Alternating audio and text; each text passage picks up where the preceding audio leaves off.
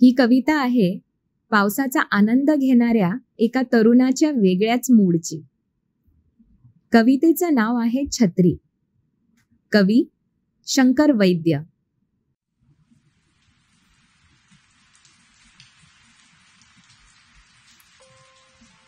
हा असा पाऊस पडत असताना तुमच्यासारख्या अनोळखी तरुणीला विश्वासानं माझ्या छत्रीत यावंसं वाटलं याचं बरं वाटलं.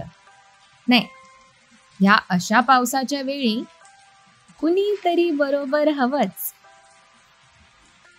छत्री तशी छोटीच आहे पण घेईल समावून दोघांना. समजुतीने चाललो तर.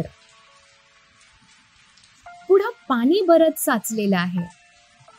रस्ता चाचपीतच पावलं टाकायला हवीत. शक्य असेल तर माझ्या हाताचा आंब खांद्याचा आधार घ्या.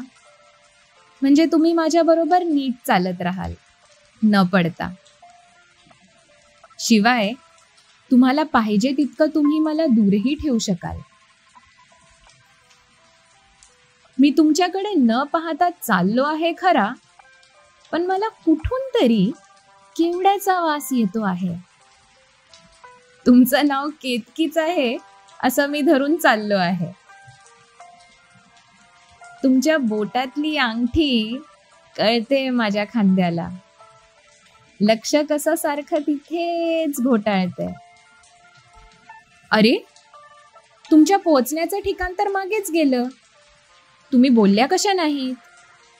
माझं काय? अमुक एका ठिकाणी पोहोचण्याचा उद्देशच नव्हता माझा.